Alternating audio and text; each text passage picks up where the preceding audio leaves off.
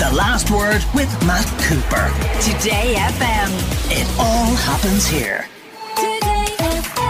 So we started last week by talking about the crisis at Silicon Valley Bank and a couple of other American banks which crashed because of a run on deposits, and moved to the end of the week by talking about the unfolding crisis at Credit Suisse in Switzerland, which came to a head over the weekend with a mandated rescue. Uh, the Swiss government insisted on uh, U B S taking over uh, Credit Suisse and saving the bank from apparent collapse. But does this mean we need to be worried about contagion and the Irish banks getting caught up in the global banking crisis?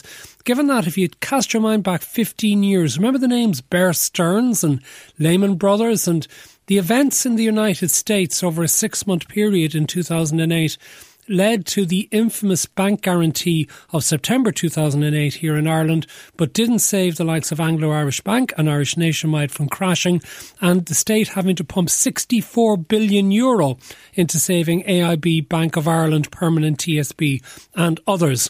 Well, we're joined by one of the key figures from that period, the chief executive then of the National Treasury Management Agency, now retired, Michael Somers. Thank you very much for taking the time to join us. Not at all. Good to talk to you. Michael, are the Irish banks safe from getting up in this latest global banking crisis? Oh, I think they are. I think they learned their lesson fifteen years ago, twelve, fifteen years ago at the last crash, and they became ultra cautious. Um, in fact, they probably may have gone overboard in respect of their caution. So I wouldn't see any risk at this stage, either to depositors or to the state having to bail out the banks or anything like that. Um, I think that they're, they're well capitalised. They've buckets of money. In fact, they've so much money that they were putting it, as you know, instead of buying government bonds where the others have lost a pack of money, they were putting it at the European Central Bank, where they're getting negative rates of interest. And you may recall they were trying to pass on those negative rates of interest and the rest of us who might have involved with them, or to institutions with money with them. So um, they didn't. The problem really with these other banks is they bought government bonds at insanely low rates of interest. You know, the idea that you'd lock up money for ten, twenty, thirty years at a half percent or one percent or whatever, common sense never seemed to dictate that's what, what you would do, but they did it. Yeah, but then, and hang they, on, Michael, why was nobody shouting stop? Do they ever? I don't know. Common sense can be in short supply in some of these cases. And of course, the thing was that banks could buy these bonds and then they could go into the European Central Bank and hand them in and get uh, their cash back and possibly a bit of a turn for the, for the money. Uh, but some held on to the bonds. And that's the sort of thing, too, that, that uh, did for Liz Truss's government in the U K, too, with the pension funds buying these bonds and then suddenly they're worth an awful lot less than they paid for them. And that's what happened now to, to uh, the Swiss banks. You know, they bought these bonds, low rates of interest, interest rates go up, the bonds become an awful lot less, worth an awful lot less. So they're sitting on a loss. Now, some of these outfits, I think under accounting rules, they could somehow or other ring fence them and say we're going to hold these bonds to maturity so we don't have to reveal the losses. But, uh, you know, that's that's only playing games, really. The losses were there. And, of course, when... when Uh, the, the Swiss ran out of money, they had to sell the bonds and realise a loss. But Michael, this might make worried. A lot of people listen and think, is banking all a series of sleight of hand and games? No, but as a colleague of mine said to me one time, there's an awful lot of moving parts in this, and uh, it can be hard at times to keep up with all the, the moving parts. But an awful lot of it is based really on trust and on confidence, and once that begins to get a bit shaky, of course people get very worried. But um, I think what happened uh, in Switzerland, it's probably it's happened elsewhere too, and um, there's an element of greed, of course, all the time. People see themselves getting very low rates of interest or no rates of interest at all if they put money into central banks. So they look for other options.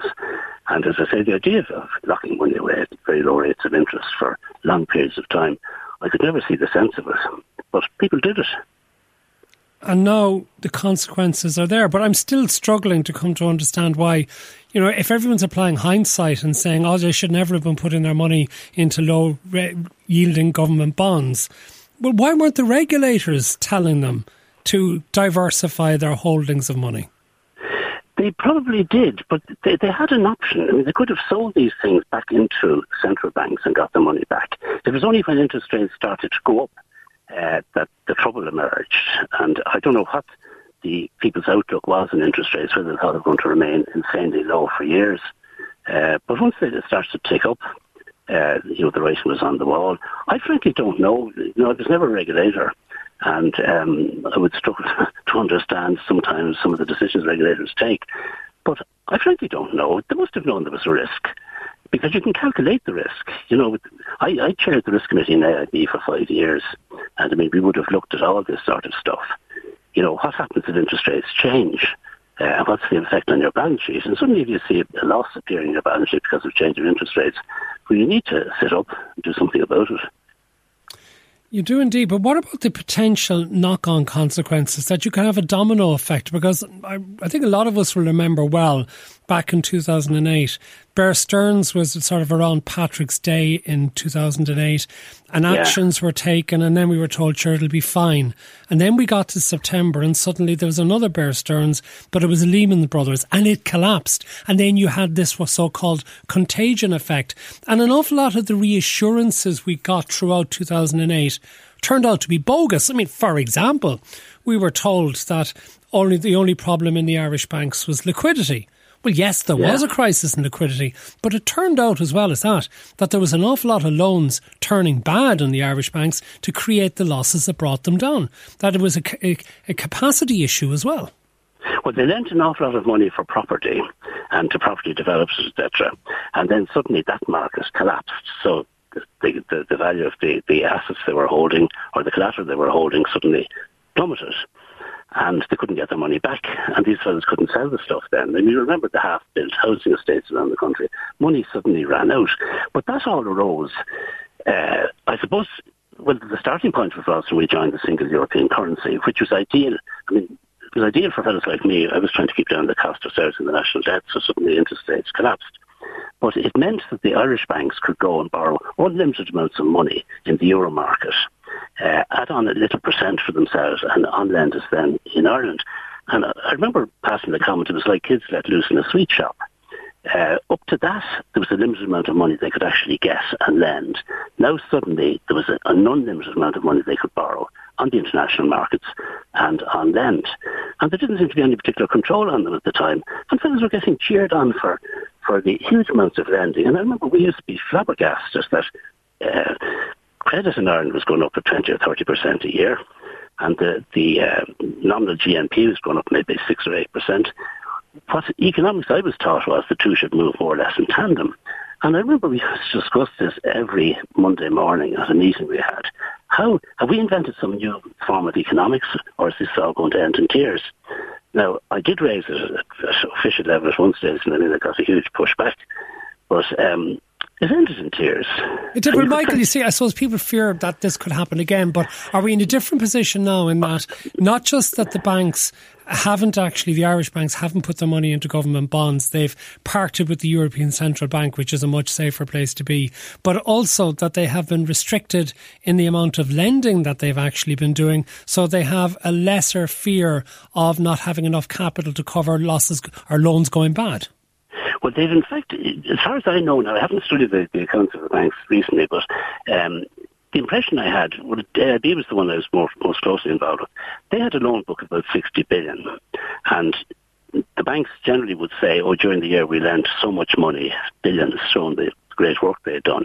In fact, if you probed these figures, what you discovered was that most of the so-called increase in lending was a rollover of overdrafts or renewal of term loans. There was in fact very little new lending as such. And then they would quote figures for the amount of money they'd lent for mortgages. Uh, in fact, what they used to say was that loan mortgage approvals went up by such and such an amount. Now, to my mind, mortgage approvals wasn't terribly relevant. It was mortgage drawdowns that were relevant, which were much smaller than mortgage approvals.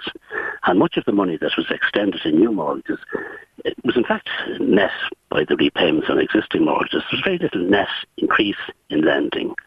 And this is why the banks had surplus deposits, which they had to find a home for. And thankfully, they put it with the European Central Bank rather than buying government bonds with it. OK. So, Michael, so just one thing to finish.